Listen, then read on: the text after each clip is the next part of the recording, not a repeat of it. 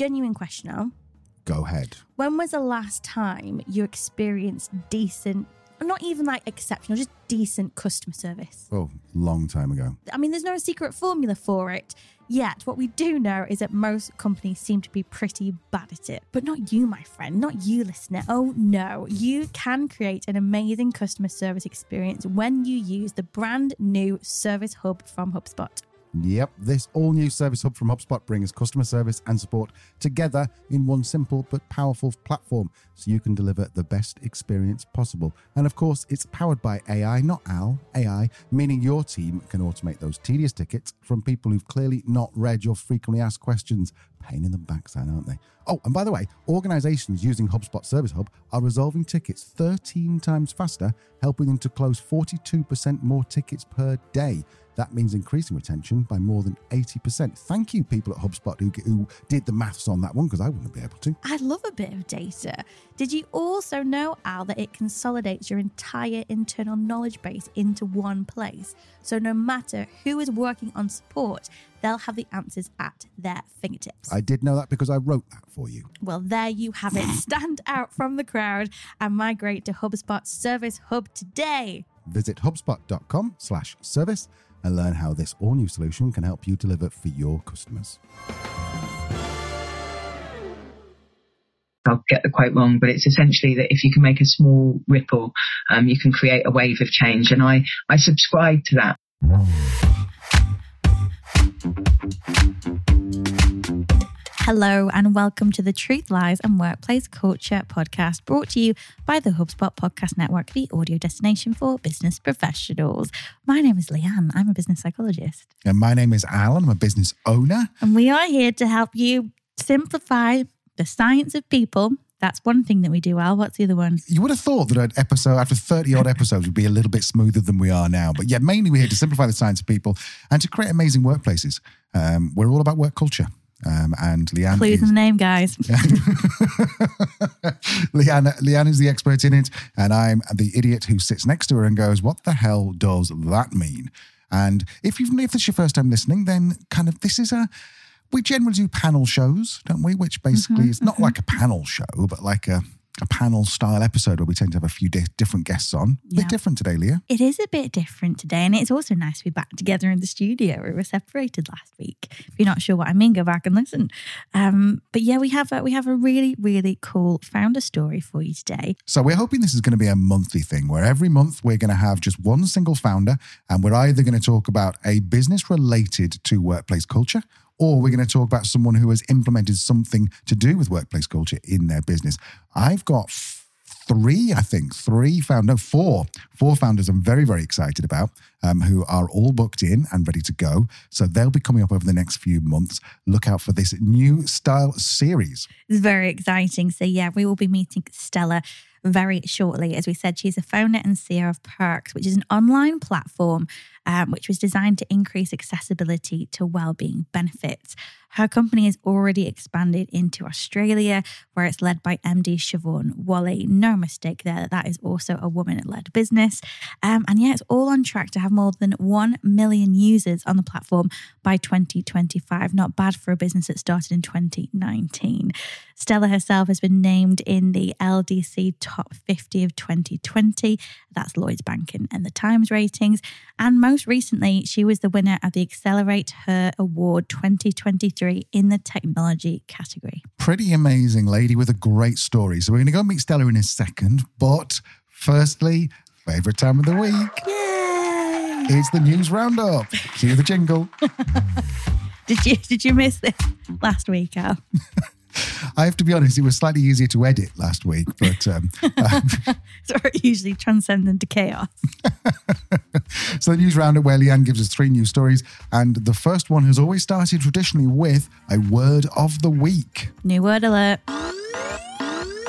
What have we got, Leah? Well, I, I can't take credit for this one. You uh, you sent me this one, Al. I did. I did. I mentioned it last week, I think, on the end of the end of the podcast. Yeah. I didn't know whether you were going to use it or not, but I'm, I'm chuffed to bits you have. Of course. So yeah, our word of the week is quit talk. God. I know, I know, I know. Unsurprising, it's something to do with with the TikTok, which I believe is what the kids are calling it. You all right there? Sorry, I just banged my water into my microphone. Sorry. Um, so yeah, it goes back to July 2021, a simpler time, Al. But there was a clip of uh, in the UK a McDonald's worker um, who quit mid shift. Um, obviously, put it on TikTok, filmed that on TikTok. Why wouldn't you? Why, why would one not? Um, and it went viral. um, so yeah, so that was that was kind of the moment that started lots of other creators start to do similar real time footage of the moment they told their bosses, "I quit." Um, so yeah, these are the hashtag quit talk videos taking different forms since either people leaving on a Zoom call, documenting the point they hand in their letter of resignation, um, or clips of actually of telling their boss um, that real time moment when workers quit. Thoughts? It makes me think of when someone said Facebook groups are not like airports. You do not need to announce your departure.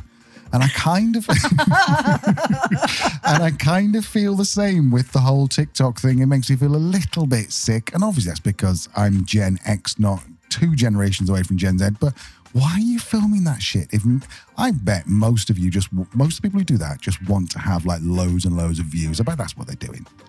That could be that could be one argument. Another argument is that, as you say, you know, Gen Z they've they've grown up digital natives. They've they've learned how to be in the world through social media. If you grow up using, um, you know, using social media, recording and sharing things constantly, why wouldn't you do that to share the larger, more significant moments in your life? I'm shocked by the number of live birthing videos that seem to be I popping don't, up. I'm sorry. Whoa, whoa, whoa. Back the fuck up. What did you just say? Yeah, well, not like, not like, not like, Business end. not business end. Jesus Christ. Yeah, but like the my birth story type thing. And to be fair, it's still quite graphic. You still see a little something something come out of out of another human. By that I mean another human child, a baby Yeah. come out of a human. But um yeah, apparently if I mean no judgment, if that's what you you guys want to do and that's how you express yourself, um then cool. Um, and and I think that's one of the things that people have said. They get a lot of support from it. A lot of, um, you know, I've been there. Good for you. This is so inspirational. Um, so yeah, I mean, I mean, we'll see. And of course, you know, we are not against quitting toxic workplaces. Absolutely, stand up for yourself and and do what's right for your own mental health and your own career as well. Long term long term implications. Can't really be sure what what they are. Um, I mean, if everyone's doing it, what difference does it make? Well, I don't know. I, Um, can't, I can't see that ending well for a lot of people. Yeah, I think I think the thing is, yeah, as an individual, it, we don't know. Maybe it will affect your future career opportunities. It, as a business owner, it's worrying though in terms of employer brand, in terms of kind of employee engagement, attracting talent. That is that is not. I know they say like no no all press is what do they say? What's no that mean? publicity is bad publicity. Yeah, in this case, I'm not sure that's true. No, I don't think that is true. And it's fair enough if that's what you want to do, but that wouldn't be my choice. But then I am 25 years older than you. So Yeah. uh, Okay, so what what else is this week, Al? Let me tell you. I'm not sure if you would have heard, but there's a little thing called Chat GPT-4 that's been rolled out. chat. Now, is, is it chat Jupiter? Is that the way you say it? Chat Jupiter is exactly how I pronounce it. Yeah, Uh-huh. Chat Jupiter. Um, so yeah, more capabilities than ever. Um, and I saw uh, I saw quite an interesting thing. I'm not here for the technology, you know that, um, but I saw something that was um, you know lots of people have been experimenting with it, and apparently there's there's a survey that's been done that shows that more than 40% of professionals have used it at work, Mm-hmm. but 70% of them did it without telling their bosses. I love this. I love this. I'm a huge fan of AI, not just because my name looks like AI, uh, but I absolutely love it. And I think, to be fair, you've got to be living on the moon uh, to not know what ChatGPT is now. What I've been using it for is just all kinds of weird things. Like I had to do, I had to work out what the interest rate on a mortgage would have to be based on the principal and based on what my target payment was. Now I could write out using my school algebra what the equation was. Could I solve it for Y? Could I? Balls.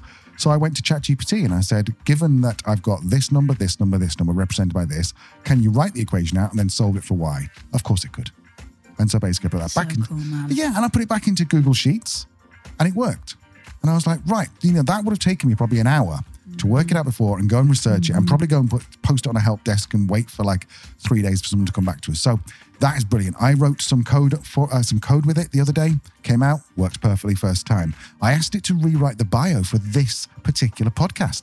Leanne wrote out, it was brilliant. And we both said, shall we have a go with ChatGPT and see if they can do a good job? I said, this is the bio, this is the, that's the other thing about ChatGPT. Sorry, I'm getting excited now.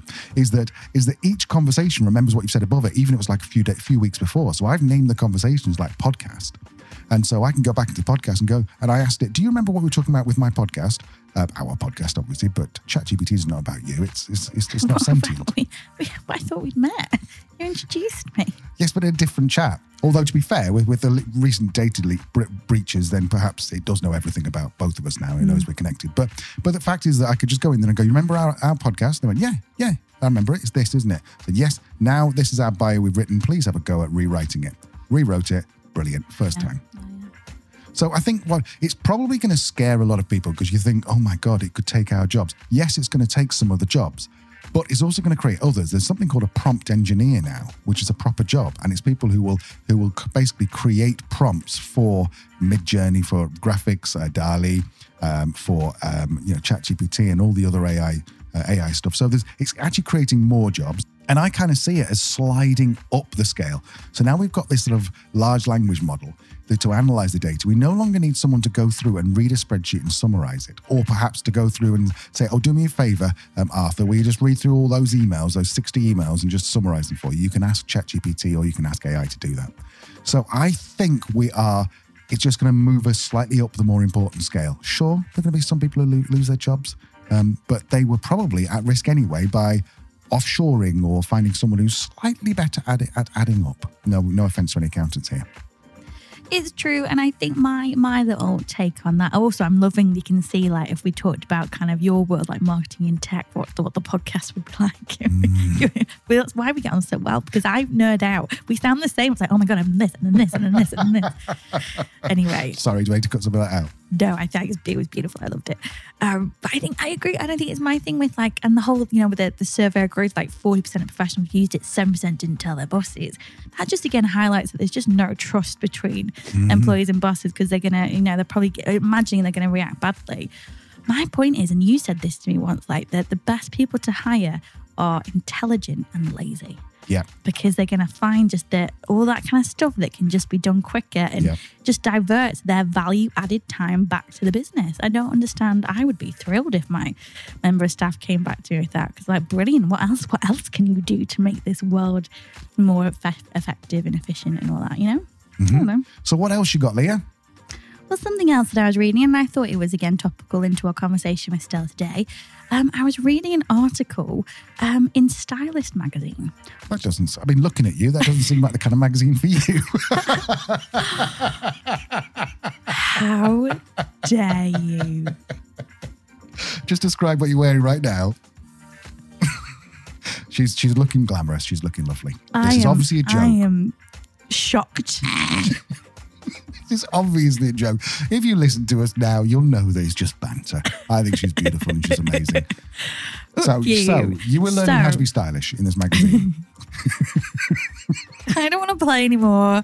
come on, come on. You're a professional broadcaster. You should be able to get through this. So there's an article. It caught my attention because it was it was called "Low Dopamine Mornings May Improve Well-Being." Okay. So I thought, hmm, okay, interested. So I read through it, and it ba- basically it's saying if you start your day with low stress, low stimulation activities, it helps you maintain clarity and focus throughout your day. Um, apparently, it's been a popular lifestyle choice within the ADHD community uh, for some time, uh, basically because lower dopamine helps to curb hyperactivity and increase focus. So, would you like to know uh, some tips around having this um, low dopamine morning? Yeah.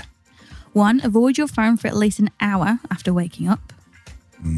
Yeah, tricky. Two, wait for 90 minutes before having any caffeine.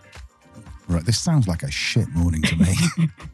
Three, eat a high protein breakfast. oh, we do that. Four, complete a low stress task like emptying the dishwasher. Hmm. And five, swap your early morning HIIT workouts or sprints or high energy workouts for low intensity workouts such as a walk or Pilates. Now we do that.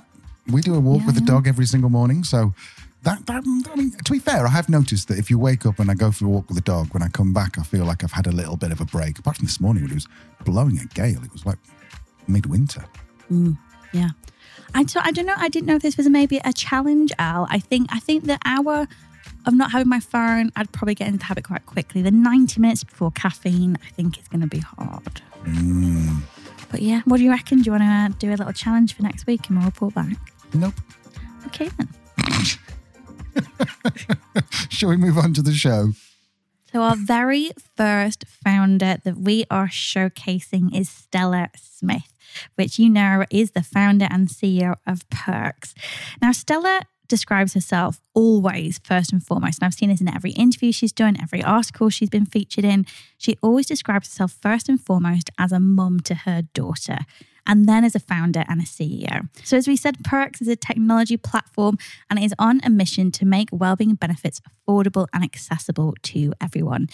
But before we learn more about who Stella is today and what she's up to, let's look back at where it all started at just 16 years old when she not only left school, but also left home. She started a full time job at McDonald's um, and then a job at Midland Bank, which is now part of HSBC. She started as a data waste clerk, which is sorting checks. Gen X's and young millennials listening, if you don't know what a check is, Google it. Um, and then, and then she rose quickly through the ranks, ending up incredibly on the financial markets trading floor. She describes it as a fairy tale story. I think a lot of leaders who start at the bottom and work their way up, they learn so much on the way up that it's just you you kind of have this different way of looking at the world. Like I was speaking to an agency owner who started as an intern, now a CEO, um, and uh, and he just knows every single aspect of the of the business now. So I mean, Stella describes herself as being independent from the age of eleven. So we had to ask, does she see this as a key trait for entrepreneurs? Being responsible for your own well-being. So uh, making sure that you're fed and clothed and you know able to eat and everything else. I think having that from a young age certainly makes you more resilient. And I think that I, I, don't even like to call myself an entrepreneur. It's one of those words that doesn't feel like it's me. Um, and I, I don't, uh, imposter syndrome, I don't have that.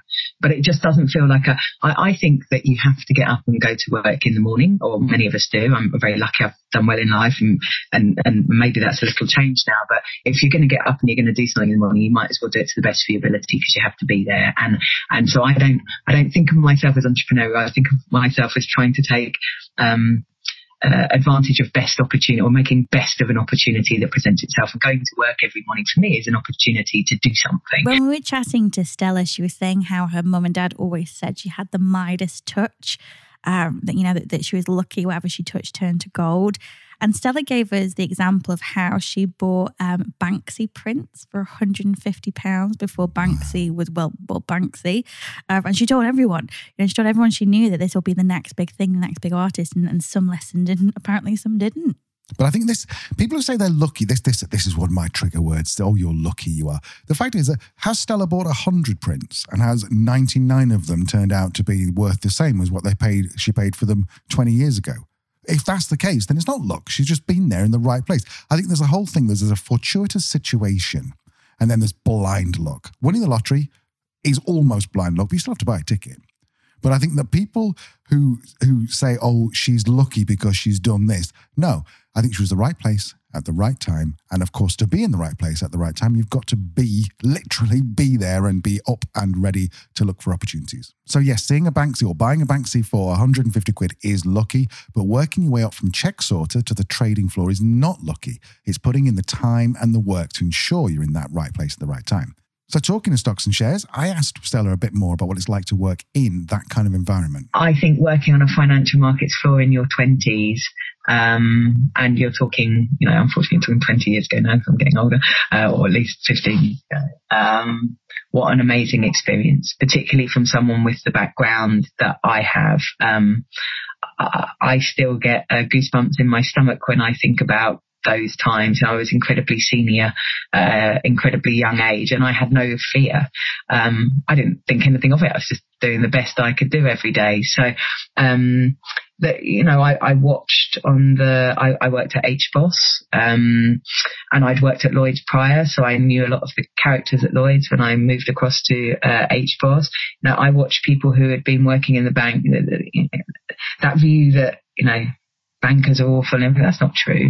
You know, there might be a couple of baddies in every organisation, none in pirkx. Um, I've made sure of that. But, but, you know, you always get some that are not wonderful to work with or wherever you go. I watch people who are good people that got up to earn livings for their families, um, sit there and they've been in the bank a very long time.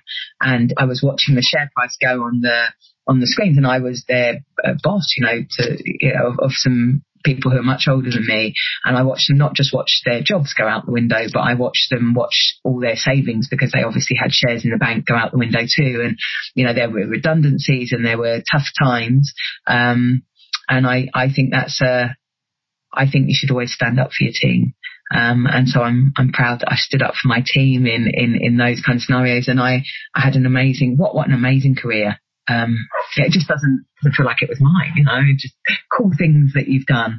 Um, but I think that watching those difficulties, watching those troubles, learning compliance, learning regulation, um, it's not an exciting answer, but I was schooled in um, discipline um, and the discipline of operating a business very well from that backdrop. And of course, I had lots of fun. You know, on a trading floor, um, have, have, you ever been on a financial markets floor? In the olden days, and remember, uh, this was uh, foreign exchange, money markets, derivatives. This is not um, stocks and shares.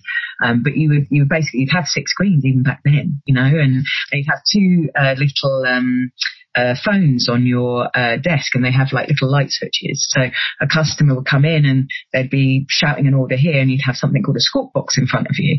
Um, and so you'd get to press a button or yell and scream across the, the, to get a price and then you'd have to quickly in your head, I mean now it's all machines and, uh, but back then you do it in your head and then check the machine, uh, and then, and then take the price back. It's incredibly fast. So I think learning that fast pace, um, understanding that business can be painful, but we have to find the best in that pain. You know, uh, there's the job of making people redundant. You know, uh, because there's no choice. The, the, the, business and and how you make sure that when those people walk out, they get the best deal and they're walking out with a smile as much as they can. That's a that's a big lesson to learn in your twenties. That uh, you know, I think you you learn responsibility. So, underlining my thoughts, my, my rant before, Stella worked hard. She took advantage where she could and saved some cash when she could. But when it got tough, she stood up for people. Now, I'm a great believer in that how you do one thing is how you do everything. And people remember when you kind of go to bat for them. So this leads to opportunities. Now, opportunities don't always pan out, but Stella's clearly a nice person with great ethics. Um, and at that point, she did have a little bit of money saved. So there were people coming to her saying, I'm looking to do this. And she did actually invest in some of those projects. Of course, it doesn't always turn out well, but the more people you can help, the more likely it's going to work, work out in the end. So this is what happened after the global financial crisis of 2008 and 9. I made some money. So effectively, when it got to 2008 9 in the crash, um, I got to stay at home for two years. And what happened was when you become good at money is people come to you. So the reason it sounds so eclectic, you know, an ex-girlfriend invested in a nightclub. It wasn't the best idea. So I popped some money in and tried to help her out. Um, you know, my brother uh, lives in Thailand. So you end up doing things around friends and family. So not to set the world on fire, um, not to create you know, the biggest, next biggest thing, more that there's an opportunity to employ and work with and make nice a nice life for those people that you love and care for. And I ended up with a number of little things. Um, I also now sit on some boards. So I sit on the board of a couple of charitable uh, interests and I sit on um, a structured debt fund and some other things as well where I think I can add value. And I think, you know, I, I think you get to the point where if something presents itself and you can fit it in in amongst the busy schedule, you can't help yourself. So, as Stella explained, she started and built various businesses and employing others. And she was keen with that, with her team, to provide the, the type of health and well-being benefits that she'd become accustomed to in the corporate space. But she couldn't. The providers were catering for big organizations. They didn't want to look after the small guys. And to use Stella's own words, this got on her nerves. So she decided to do something about it. And in 2019, founded pirkx on the belief that it is an injustice that well-being benefits should be reserved for only a small minority working in large corporates with big pockets. Her goal was to change this for good. Yeah, uh, well, I think it's for everybody. Um, it's the short answer that doesn't have access to this stuff. So there's around 3.2 billion workers in the world. Um, only 9% of them have access to workplace wellness. Um, so that's the kind of things when I worked in the big banking organisations where you know you're obviously given your pension and your pay here, in the UK, but you're often given ancillary benefits like, for example, private healthcare or access to a gym or access to counselling or, or, further support where that organisation puts it in place for you. Um, those that are excluded in that big number, um, a big proportion of those either work in smaller businesses or they're self-employed. The whole point of pirkx was that I had a number of smaller businesses and I'd worked in a large organization. So I was just, well, I want to look after my people. Let me get some of the stuff that I was given for my teams. And I couldn't because the providers in the space didn't want to service that smaller party. It didn't make sort of efficient sense for them to do that cost, I'm assuming is the driver and inclination because they were making plenty of money elsewhere. Any founder or entrepreneur is likely to be very familiar with this. Step one is you search for what you want. Step two, you can't find it. Step three, you search for thinking, surely it must exist. And so step four, you build it yourself. But it's a hard problem. And of course, it's going to be a hard problem because if it wasn't, it would have been solved before. I mean, how do you build one platform that solves well-being for everybody? And that was the conundrum that I was set with when I, I am not the epitome of health and well-being. Um, you know, I'm uh, definitely not. Um, there's many in my team that are far healthier than I if you were to take it on.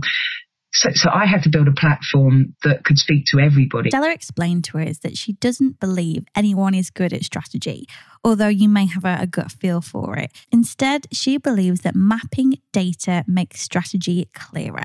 So that's what she did starting with defining well-being. So essentially, um, we uh, took it back to the dictionary definition, which is the state of being happy, healthy, or comfortable. So whilst I don't know what's going to sort your well-being out individually because I don't know you well enough to be able to say, oh, I think Al, you know, I'd send him off to a spa for a massage, or he'd, you know, he'd have a love a love, lovely long walk, or he needs loads more vitamins. I I don't know the answer to that. What we can do by the dictionary definition, happy, healthy, or comfortable, is work out the determinants of human happiness, the determinants of human health, and the determinants of humans being more comfortable.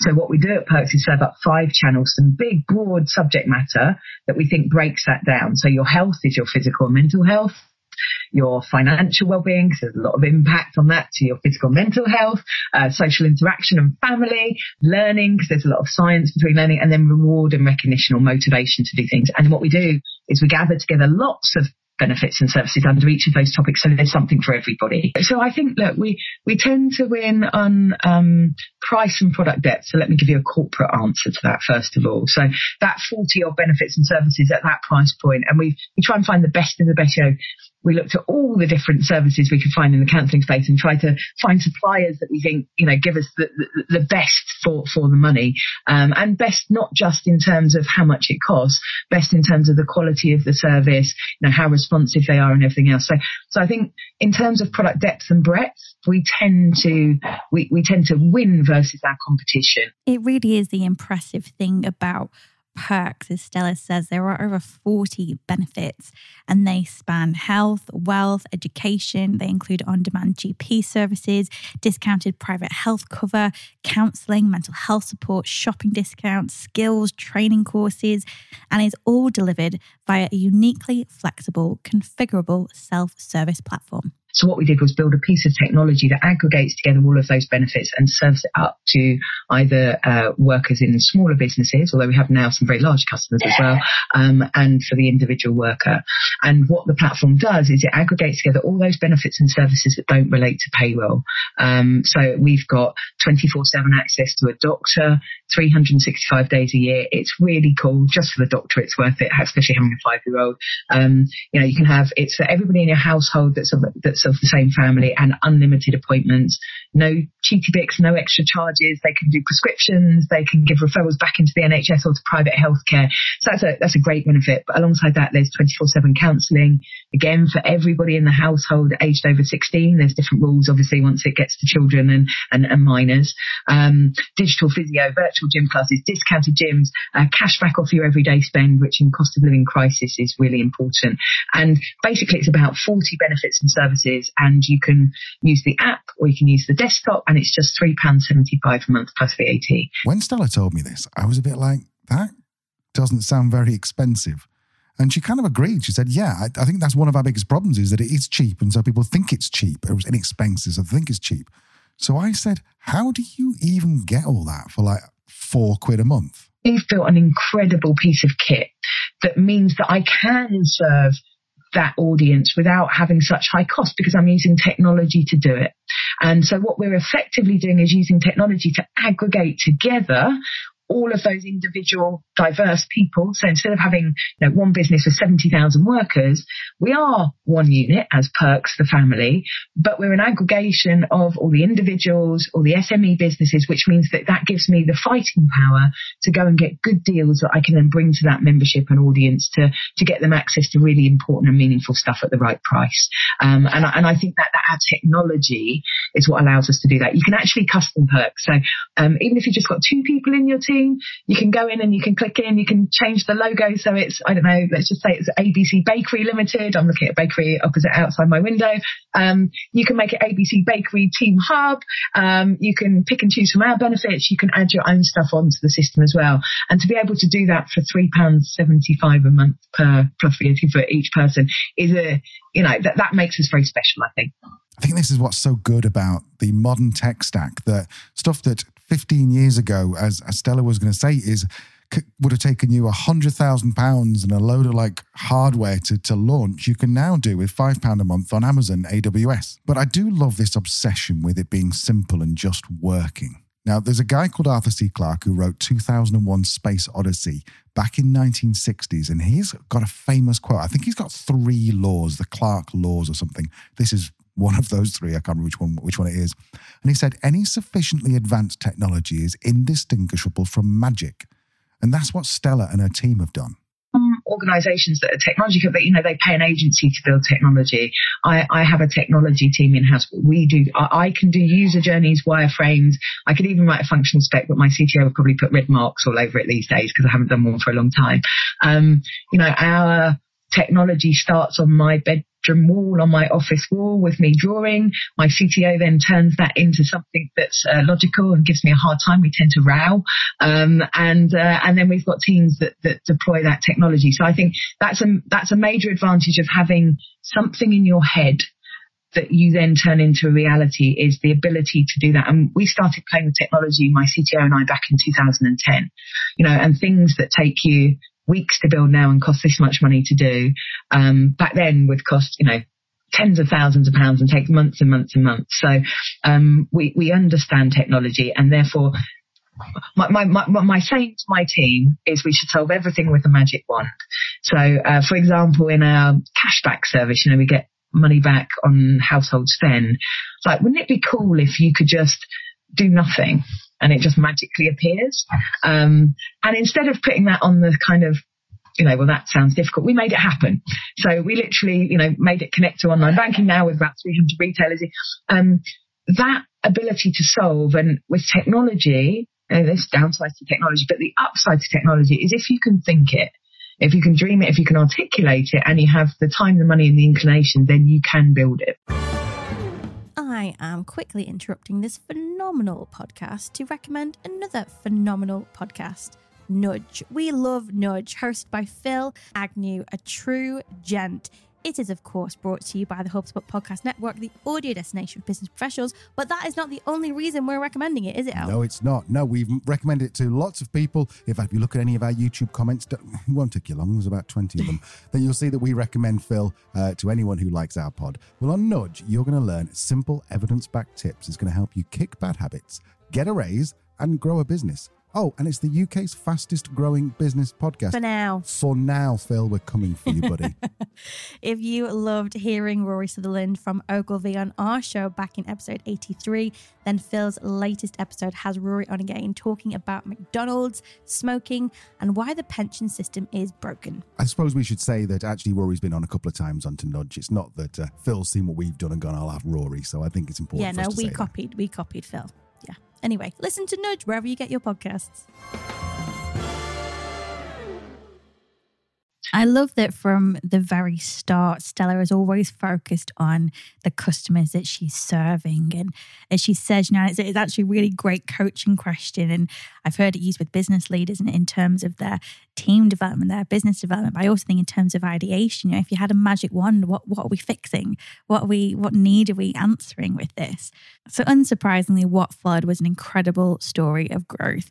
So just to recap, pirkx launched in the UK in January 2019 as a first self-serve low-cost benefits platform for the self-employed and small and medium businesses. 12 months later, in January 2020, pirkx secured over 1 million pounds in seed funding and by June had successfully launched in Australia, onboarding its first client within day 1 of launch. That same month, June 2020, Todd Ruppert, the ex-CEO of T. Rowe Price Global Investment Investment joins the pirkx board as a non executive director, uh, joining uh, the chairman, Dan Cobley, who you may have heard of, the ex MD of Google UK. By June 2022, pirkx raised £3 million in pre Series A funding. Um, and it's, yeah, it's tracking to achieve its goal of 1 million members by 2025. So I've, I've got to wonder is this another story of luck? Is it that Midas touch at work again? I don't think so. I don't think so either. I think we work blooming hard. Um, there's a, you know, I, I do, uh, which is not very well being. You know, this last weekend I worked 16 hours on Saturday and nine hours on Sunday. I average 50 meetings a week. Um, that is a sprint, not a jog in terms of wanting to get our mission done. And I, I think it's because we're, we're very driven, but we have fun along the way. You know, we make sure we account for, and that's me rather than all my team. Otherwise the front held up as some horror. Um, the, um, yeah, I think we've worked very hard and we've we've had to hack uh, like every young business, but we're here because know, imagine if you're sitting in your hands and you thought you had a piece of technology that could change the outcome for millions of people, then you know uh, we may fail.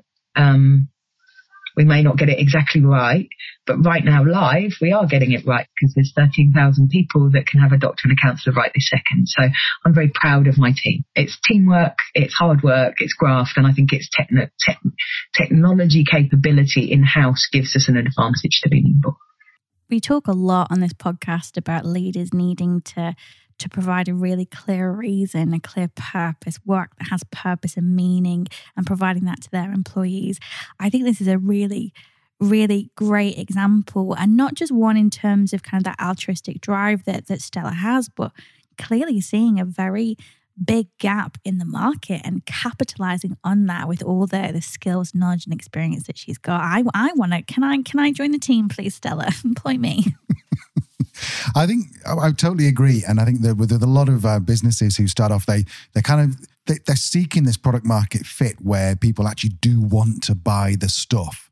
Um, but they're also like, oh, well, we've got to make it profitable from day one. And I think what Stella's done brilliantly here is that she's gone, I've got a mission to help 13,000 people access stuff and medical care they wouldn't necessarily be able to get. Um, so that's my mission. That's what gets me out of, out of, you know out of bed in the morning. Probably what gets her to go on raise capital to continue to do this. Um, but then she's not daft. She doesn't sit there and go, "Oh, we achieved our uh, achieved our goal. Isn't it lovely? Oh, we're losing a bit of money, but we're going gain." No, no. She goes, "Right, the next three years we're going to make this profitable." Part of me in pirkx has changed, I think, in the last three years, which is, you know, we get up in the morning and I'm looking at, you know, can I make this thing profitable so it's sustainable forever? You know, what, what's my gross margin? How long are my sales cycle? All the good stuff that you would do as a, a leader in a business that's growing. But at the same time, I've got, I think I can put doctors into areas in South Africa that have no uh, affordable healthcare for sub a pound this year. And I think I can make a difference on, and I think my team can make a difference to that statement. And it's very odd as a character with my background that's kind of, you know, fought my way up to then find yourself in a position where you actually think you can do something that's, you know, in real life, we have 13,000 customers that can access a doctor and a counsellor today, right now, this second, because pirkx exists. And that's a different driver. And I've never you know, I've always hopefully done the right thing by people, but I've never had that. It would be remiss for us not to move forward with it. That, that, that's how I feel about it now. And I think that's a, that's an interesting place to sit as a human being. Stella, please accept my resume in your email shortly after this episode ends. Are you leaving me? No, but it's just so inspiring, isn't it, to It see an organization just just have that that marriage of of kind of human drive and and helping people, and also building a great business where people want to work and and will thrive.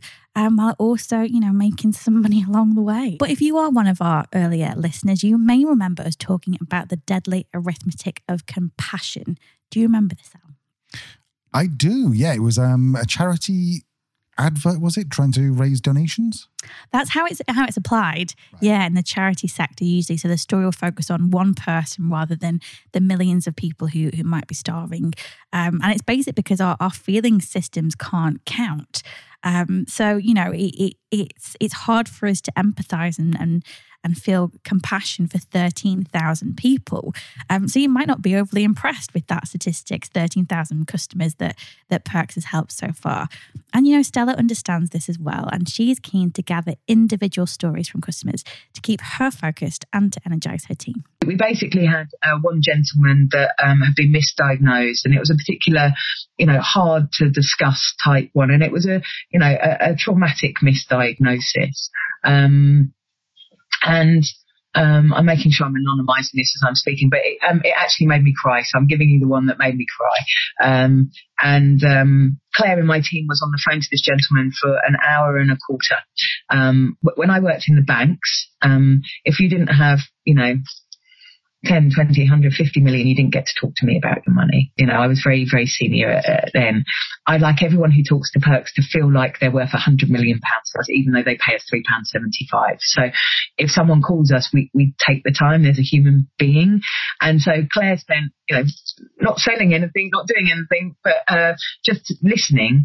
And Claire is not medically qualified, my head of customer. Normally people would speak to the doctor of accounts, but this chap just wanted to speak. And he wrote us a beautiful email um, some weeks later. And he basically said, um, you know, it's not that I don't have the ability to talk about this issue. It's just that I've been in agony for nine months. And um, I'm just saying the same thing to my friend. I can talk to my friends and family. He was in his 40s. Um, but I'm just saying the same negative thing because I've got no outcome. And he said, um, uh, he said, I, I spoke to you. First of all, thank you for spending an hour and a quarter on the phone to me. Um, but secondly, I gave you four pounds fifty because he couldn't claim the veto back. It's just an individual person. Um, and um, I, um, you gave me somebody to speak to on the same day, and I'm still speaking to them. More, moreover, um, I'm standing here, and I got a referral from the GP that I also got for the same four pounds fifty, and I've now got prescription, and I've been, you know, uh, diagnosed with X, and I've now got some medication I'm about to get. So I think pirkx must be divine intervention. That is an extreme example, which obviously touched the hearts of my team. Again, regular listeners will know that Leanne and I used to be in the Samaritans where we met. Um, and so we know the power of just having someone who can just listen to you non judgmentally. Um, and that can make such a difference. But couple that with the fact that this gentleman had got an issue and he, I don't know whether he had the money to solve it. I don't know whether he couldn't find the right people to solve it, but he just basically sent a fiver to, to Stella's company. And then the very next day, he's got a prescription in his hand and he's got this diagnosis. It's just, it's just incredible. And this brings me on to the other thing is that when I first heard of pirkx, I thought it was like a company thing. So you had to be a company, you had to have employees. And I've seen lots of them like this. Well, not the same as pirkx, but I've seen lots of them like this where you do have this company kind of policy.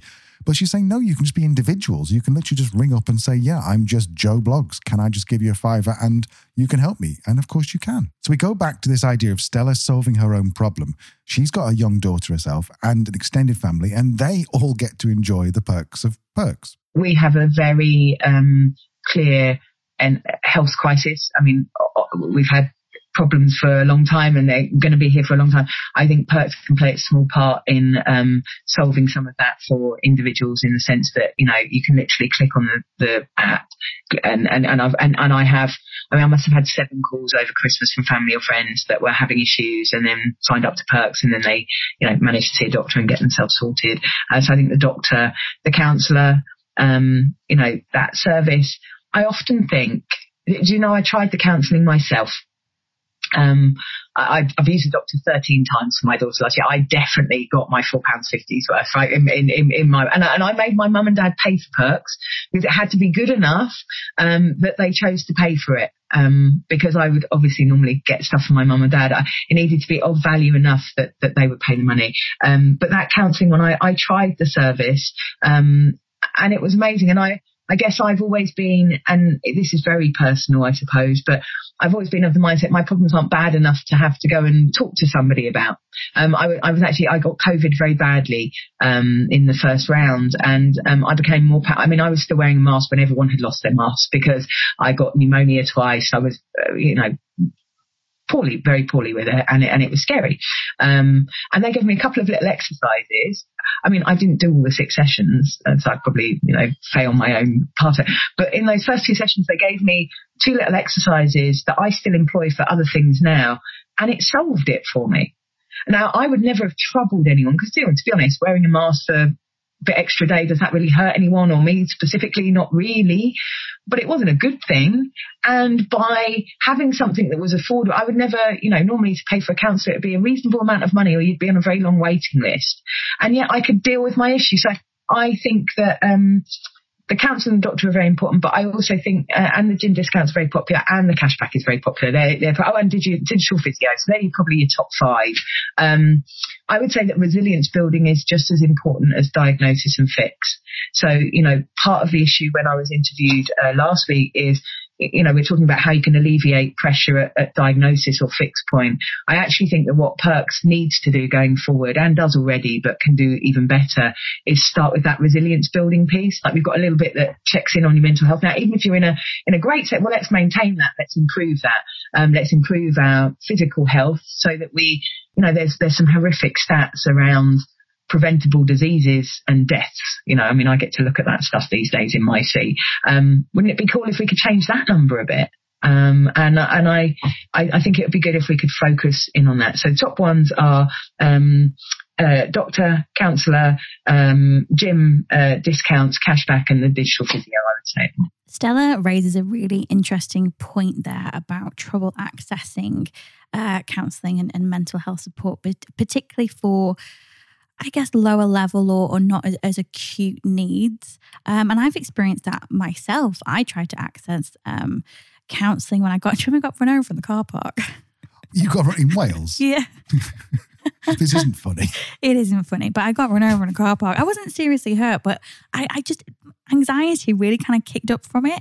Um, but I, you know, the doctor was like, "Oh, I can, but it's going to be a six month waiting list. Um, I can give you anti anxiety, antidepressants." I was like, "I don't think it's medication bad," so I didn't do anything. Um, and then about twelve months later, do you remember we got carjacked on the way to Samaritan? We did. And a dude with a baseball bat nearly tried to kill us. Yeah, this is all true, by the way all true. So unsurprisingly, after that, that triggered something a, a, bit more in terms of my anxiety, and I started about uh, probably again another six months after that. And I went to the the doctors again to you know talk about some of these symptoms I was having because I didn't know if it was a it was a virus as well because I was having lots of vertigo. Um, and I said, you know what, this happened. Maybe I need to speak to somebody. And I remember the on the the nurse kind of said, oh, I don't know, that's head stuff, and did like the you know the curly. Oh wow! Finger to the this? head this would have been 2012. So 10 years so 10 ago. years ago, yeah. Um, so again, I, I didn't access it. And then about six months later, I had a panic attack so bad that I had to I had to call an ambulance on the M56 in the northwest of, of England. So I can see how this it's probably something that I could have again as, as Stella said learned some of these these coping strategies that might have helped me then curb this later escalation what became quite acute anxiety.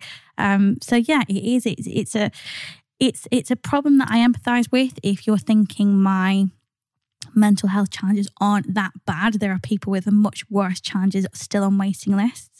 That is true. Um, but if we address it a bit earlier, we can sometimes stop it, it progressing. Um, and, you know, as, as Stella says, this is access shouldn't be reserved to the people that work for big corporations or can afford to, to pay for it themselves. Um, so, yeah, I'm, I'm thinking that's one of the really cool things about pirkx as well. Um, yeah, I mean, yeah, you might be listening going, this is really nice. And you might be losing complete focus on Stella's story and just thinking perk sounds pretty awesome. I need this for my business. I need it for myself. Um, but as you said before, Al, is it all just a bit too good to be true? And I thought the same when I first came across pirkx back in, in 2020. Um, but as Stella explains, it's it's really not too good to be true. The price point is made possible by once again understanding the data. I'm supposed to use the word affordable, but it's cheap. Do you know why it's cheap? Because I built it for 64 massage therapists and 100 people I worked in the FS So there needed to be enough money to get out of bed to do the job of, and there needed to be the right price to pay because I was, I was only going to be my, there was no, I'm going to build this to be the next big thing. It was genuinely, I want to get this stuff and it got on my nerves that I couldn't get it because basically they were, they didn't want to look after us because we were the small guy. And obviously I've probably got a bit of a chip on my shoulder for standing up for the little guy and, you know, or, or I don't know, but I, it, it, irritated me. And I think, you know, I, I, think you could easily charge a lot more for pirkx, but why should I? I think I need to get out of bed and do the, uh, we're a high volume, low value business and my job to make money is to go and do lots of it to make it successful. Um, but yeah, and that we get that too good to be true. In fact, I've even worked with behavioural scientists to look at the design to say, how can you make it feel like it's not too good to be true? Um, because it's such a cheap price point. But do you know how it works? How it's so cheap? No. Um, so, so, so it's really simple. Um, like some of the benefits and services we build and deliver. So it's the cost of my technology team to build kudos where you get to give high fives and or survey phone. You know, we build a piece of technology and it's a cost of hosting that, but once you've built it, you kind of really pay for it. You're just maintaining it, right, or making it better. Um, for things like the doctors and the counsellors, um, let's take the doctor. If if we owned a gym uh, together and we had 10 running machines. This is the example I always use because I think it's the easiest way to visualize how the pirkx unit economics works essentially. Um, is and we have 3,000 members. If everybody turns up at 10 a.m. tomorrow to use our 10 machines, we're, we're screwed. We don't have a gym any longer. But there is lots of data to tell usage of GP services and counselling services, what times they happen, how often they happen, how many times an individual would, which gives you a data set which will tell you therefore how many in the gym analogy, how many machines you would need to service how many gym members. We have the same in our world that we know broadly speaking what kind of bank of doctors you would need or uh, qualified counsellors to service that audience.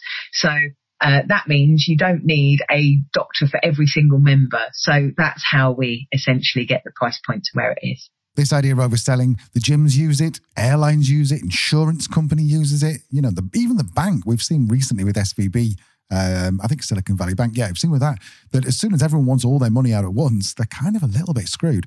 So I have to be honest, the marketer in me still wants to create a tier that's 10 times more expensive just to make the standard tier look like an even bigger bargain. But it is interesting that uh, that uh, Stella got a behavioral scientist in to have a look at it. And the lesson that personally I'm learning here as building Oblong and our podcast business up um, is that Stella's designed the her life to be however she wants it. So if she wants to spend 16 hours on a Saturday because she's motivated to push this new feature, then she can, but she doesn't expect everyone to do this. For example, Aggie from her team, who we speak to quite a lot, um, she comes across the most happy and contented person in her work. And I can imagine that Aggie would just as happy doing eight hours or 16 hours. Having a happy team is exactly on brand for pirkx, whose mission it is to help all employees be happy and healthy. I, I think um, you know, we're, we're all human, aren't we? we? We don't get everything. I was really grouchy with my daughter on Saturday because I'd worked, you know, a, a big week and um, I did give her ice cream in the evening, which is totally not well-being with sweeties on top and chocolate and strawberry sauce to make up for it. Um, but, you know, we're, we're not perfect, but what we can do is we can get up in the morning and at least try. Um, and, and my team are an amazing team of triers. Like I, I pick uh, what part of our interview criteria is you have to be nice, which is a very subjective uh, word to use, but you know, the, the, the old fashioned basics that, you know, look after your friends and family, you make sure you go out of your way to support them, all of that stuff. And finally, I'm in charge, um, which means I can demand that. Um, I don't, I don't have to I don't have to wish for that anymore. In my company, we can make sure that every get, I have, um, I had a 20 year old go and look at our global payment system. Why? Because I don't think we should be limited by age or experience. Um, and we sent him in to go and have the meetings with all the biggers that I should have been in. Um, because you know what? Sometimes you have to let people just fly. And I think that lifting the lid off, um, anyone can do anything if they really put their mind to it and they're blessed with the physical and uh, mental capacity to be able to do it. Um, anybody can do anything, and and and I'm a, I'm living proof of that in my head. Um, you know, McDonald's no no results and, and, and living such a fairy tale of a of a dream of a life. There are a couple of things I want to talk about there, Al. That's okay. If you'll indulge me that Stella said there that that she looked one of her interview question criteria is, is, is if people are nice, which seems quite subjective. I'm sure you use objective measures, Stella. I'm not questioning your interviewing process. But did you know? And I've had this conversation with people before. They've gone, I'm not sure if they're right for a management position. They're just a bit too nice. And it's like one of the things that the research has showed us consistently over and over again for decades now is one of the, the main traits of being an effective transformational leader. So a leader that drives drives change and inspires purpose and action is being likable. And being likable is usually because you're nice. So I think actually that's a really great trait to to look for in people. And secondly, as well, I can't imagine that Stella has. I mean, she mentioned there about the the twenty year old, so so firmly in uh, Gen Z territory. There, I can't imagine, given her approach to empowering people, to providing opportunities for for development and progression, and to stretch themselves and use their skills. I can't imagine that Stella or pirkx has any problem either recruiting or engaging Gen Z. I guess the the, the biggest thing is, isn't it amazing what you can do with a collection of people? And I, I say this to my team, I was like, we created a noun. It's a noun. Um, and you know what? It was seven people sitting on some laptops in their spare rooms or home offices for those that were lucky enough to have them. Um, and and and Dan is part of that story. You know, how lucky are we to have? Yeah, I had Ash in my team, who's in charge of our SEO, sit down with the XMD of Google UK and Ireland to get SEO tips. Um, we've got a beautiful blend of people who know nothing but have the right attitude, willing to roll their sleeves up, and some amazing experience, intellect, characters that surround pirkx. And you know, the more people that can attach themselves to our mission, there is, even if it's just saying pirkx is cool, have a look at it so that somebody knows it's there. That's enough. Just that, that love and that energy will drive us a long way. And I think having characters like Dan and Todd Ruppert, who is also non-exec on my board, incredible human being, um, the knowledge, the experience, the insights, the guidance and counsel for me as a CEO. Um, but it, it's not limited to them you know, as shareholders, um, the criteria on uh, joining pirkx team isn't just for uh, the team. As shareholders have to be nice to all, we don't want them either. Um, and our suppliers have to be nice, and niceness needs to be driven into their SLAs, and that's about doing the right thing and, and come back. So I think, yeah, the, the one thing is, is, um, you know, the people and energy that make something happen I, I don't know. I'm every day bewildered and humbled by what's happened on our story. And I think um, if I could gift that little bit of magical feeling that we feel every morning um, to every little business that's standing there trying in a backdrop of economic uncertainty and difficulty and strife and troubles and omni crises, um, I would give that a little bit of magic, which is there's a there's a will and a want and a joy in uh, standing up and trying. And when it starts to work like pirkx does, and you actually help people, it feels amazing. Yes, yes, yes, yes, a million times, yes. What what is it? Did I get a bit carried away there. No, I like it. I'm the same. It's it's, it's just so, it's so inspiring. It really is. And I think, look, I've talked about this before in the pod. I'm sorry, I'm going to say it again, but Jim Rohn, the best way to get what you want is to help other people get what they want. And I think that's it. As soon, if you sit there and go, I'm going to be an affiliate marketer and I'm going to set up a website and I'm going to use AI to write all the content because I want to earn £20,000 a month, it might work, but you're going to be bored shitless. And there's, there's no, there's nothing to it. But if you go, I am going to create this platform that will help it's going to solve the health crisis. That's basically what, what pirkx is aiming for, isn't it? Solving the, the health crisis and healthcare crisis. I just love it. I absolutely love it. Absolutely. And from a workplace culture perspective, even take away the what pirkx actually does building a team with a clear vision of what their product can achieve, what it can deliver for their customers, whatever that that product or who that customer is. Giving them opportunities within their job role to be mentored, to learn new skills, to push themselves, to use their strengths, um, and and to really prioritize those relationships. We don't tolerate people that aren't nice. And I love as well that Stella did say there that she does that niceness feeds down to SLA. So yeah, she she's, she's she is making it objective and tangible and measurable. Um, but exactly right. And it isn't just about my staff. It's the same with shareholders. It's the same with suppliers. It's it, and it sets this benchmark of acceptable behavior. And anything below that is not tolerated. And, and as we know, that's my favorite definition of culture. Culture is defined by the worst behaviors tolerated. And you know, you know that workplace culture in pirkx, and you can hear it in the way Stella describes it, is, is just phenomenal because the behaviors that are promoted are, are intentional and they're nurtured and they're celebrated. So we only spent an hour with Stella, but we learned there was like we pulled out five possible lessons from the interview. Um, I want to spend a bit more time with Stella because I think she's really, really cool. Me too. And you sounded really sad when you said that, like it's never going to happen. It's almost over. well, maybe meet her in real life. So these are the, uh, the the five lessons we've picked out of that. Number one is stand up for your people. Your job as a leader should be removing obstacles so they can create great work, not adding more work or making work more difficult or telling them parking in your parking space. Empathic concern, that's called if you want the fancy word for it. Nice. See, I knew yeah. you'd have a word You're for welcome. it. Um, yeah, number two, and I think we said give them a reason to care and the whole team. Like there cannot be one standard for the team, one standard for the CEO, one standard for the board you're all that team together. And we know as well from a culture perspective, from an engagement perspective, from a well-being perspective, if that belief, that same belief isn't held by the board, there's no point in doing anything. But pirkx know exactly what they're doing. They know exactly what they're building, who it's for, and how it'll help. Number three, ensure your service is congruent with your beliefs. Now, Stella could easily have targeted her ex employers at the big banks and probably sold perks at 10 to 100 times the price she does, but she chose intentionally chose to help those who didn't have that kind of access to perks. I've made, I've made that pun a few times, haven't I? Can't get rid of that bit. No. But yes, and another, do you want me to throw another term at you there? What it is? Yes, it's, please. it's preventing moral burnout. So moral burnout is basically when our when our values are are misaligned with our environment, um, and too long in that can can lead to that cynicism that is one of the the main components of burnout. Um, yeah, some people call it moral burnout. So there you go. I'm just going to follow it with my fourth lesson, which is my soapbox. Leanne's got a soapbox about culture. I've got a soapbox about fucking luck. You can honestly, I wanted to create these T-shirts called uh, with just called "fuck luck" on it, and I just wanted to just hand them out to people, uh, to, to to entrepreneurs. Um, but anyway, uh, so luck is a function of intention, work, and persistence.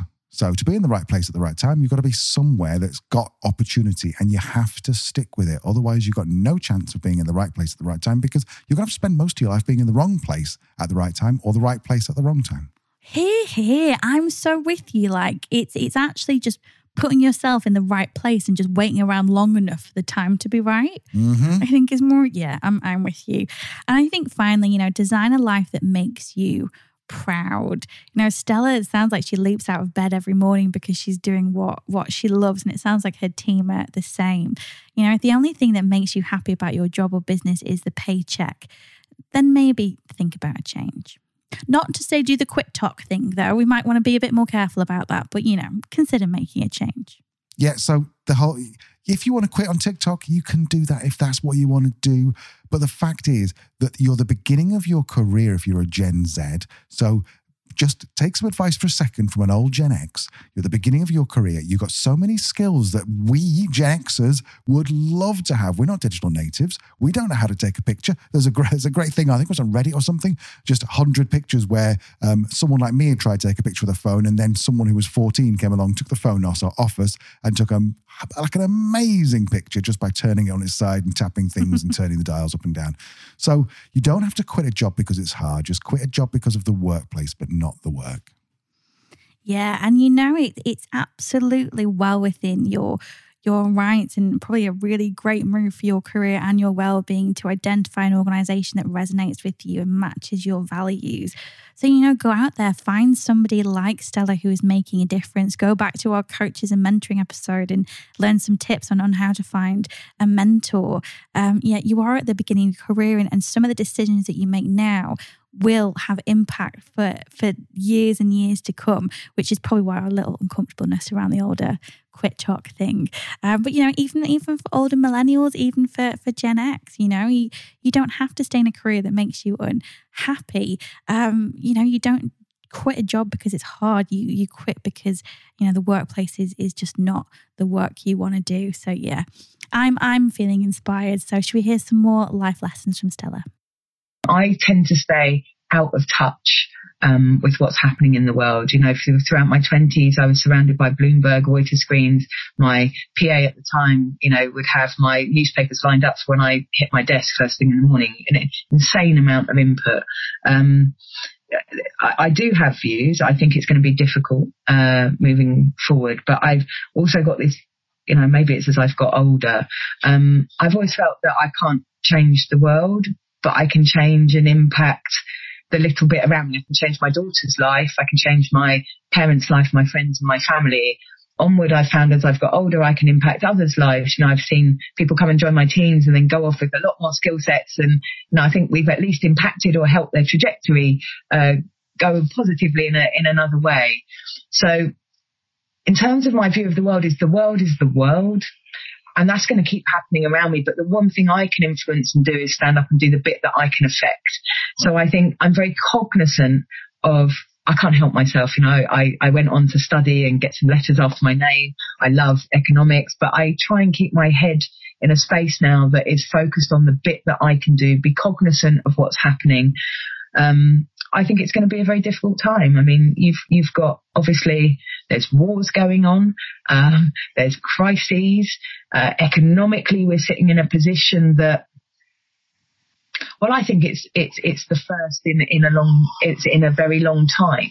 Um, but what I've learned over my financial services career is you'll have opinions from many different people. Um, the important thing as a human being is what you can do to impact that, and and so I have views, but I don't think they're important. I think mm. what's important it, for me personally is taking care of the people around me and as far as wide as I can push that with whatever backdrop surrounds us. I sit on another board, um, uh, and it's a it's a, around human rights, and um, it's a, a, a very uh, impressive individual called Bobby Kennedy, and he makes an amazing speech called the Ripples of Hope speech, and it, and it really spoke to me. Part of the reason why I sit and do that, and, it, and it's basically, um, and I'm not going to quote it because I'll get the quote wrong, but it's essentially that if you can make a small ripple, um, you can create a wave of change, and I I subscribe to that. I'm I'm living that right now. You know, a silly idea in my head in 2018 and there's real life people being helped by it today. And that's not me.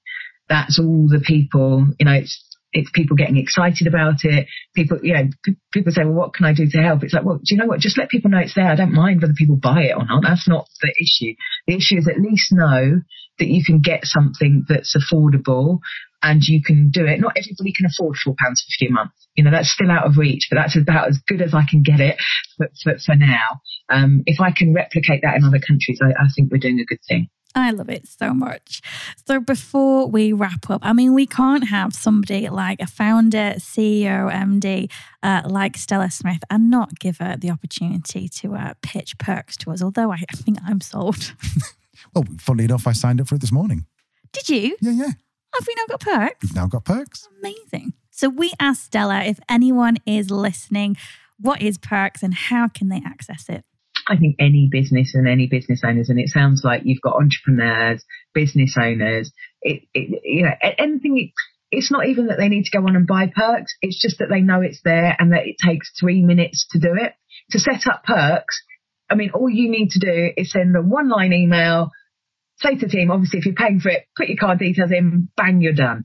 And so there's no hassle. So it's really that. It's just the messaging that it's really simple and sweet, and you don't have to think because we'll do that thinking for you and just deliver it. Um, and it's cheap as. And you can also cancel. I sound like I'm doing a sales pitch because I, I, I think it's brilliant, but I have a massive bias. You know, uh, we've made it so that you can just turn it off because I think that my job and my team's job is that we make it good enough that you choose to stay. So if you put it in place for your team, you don't like it next month, um, cancel it because that's what you should be able to do. And I always find on technology, there's never a red button. You know, you get your delivery thing go wrong, you think, I'm never going to use them again. And then you try and cancel it, but you can't find where you want to cancel it. So I have a big red button that says, if you don't like it, click here and you can end it because it's our job to make something that's compelling enough for our customers to choose to stay. It really is that simple. Um, and I love that, you know, Stella's mission remains the same to bring everybody access to affordable, well-being benefits that improve health, wealth, and happiness. And remember, that's not just businesses, that is individuals as well. She thinks pirkx is pretty wonderful. We think pirkx is pretty wonderful. But if you're not convinced, follow Stella's advice. At least do something. But fundamentally, I think the big thing for small businesses is do something for your people, pirkx or not. Um, I think pirkx is wonderful, and, and, and you know depth and breadth of product but put something in place that you've got an infrastructure to support your teams. And, you know, there's, um, we're operating in an environment now where lots of people have lo- lots of strugg- struggles. You know, there's the conversation around omni crisis, you know, from COVID to, you know, um, today I have my daughter at home. There's a lot of strikes around, you know, cost of living, energy costs. There's a lot of things affecting people at the moment. And what we all learned from COVID is that, uh, be at work, to do our, you know, whatever that work shape, size or how, we need to be well. And so if you can put in place something in an affordable manner for your team to be well, the productivity, the being there, the doing what you need to do for your organization or your business um, is important. I think Stella summed it up perfectly there. If you want to find out more about pirkx and all the incredible benefits, and you can also request a demo as well, head over to pirkx.com. That's P I R K X.com com. And remember, as I mentioned, pirkx offers packages for individuals and businesses. Um, and as Stella says, why should you miss out on the wellbeing benefits just because you work for yourself? Um, so, yeah, you can also find Stella on LinkedIn um, and more from pirkx on Twitter, Instagram, and TikTok. Uh, we'll leave all the links in the show notes. Thank you for joining us for this special episode, which is the Founders Special. We're hoping to do every four or five weeks on the episode. If you've got someone who you think should should be we should be featuring, then just make sure it's something to do with workplace culture, and then just go into the show notes below. You'll see there's email there, podcast at oblonghq.com, and you can uh, you can nominate someone to be a potential guest. You absolutely can if you want to connect with Al or I on the old LinkedIn or uh, or follow some of the posts we put up after each episode talking about the episode. Uh, come follow us over on LinkedIn as well. All the links are in the show notes. And there's also going to be a very exciting announcement very, very soon. And I think we'll probably put it on LinkedIn before we put it on the podcast. So you probably do want to go and follow us and just see what that see what that is. Oh, nice. Thanks. Nicely done. Thank you. I think I'm becoming more psychologizing and you're becoming more marketing. right. Maybe. We will see you next week then. Bye. Bye bye.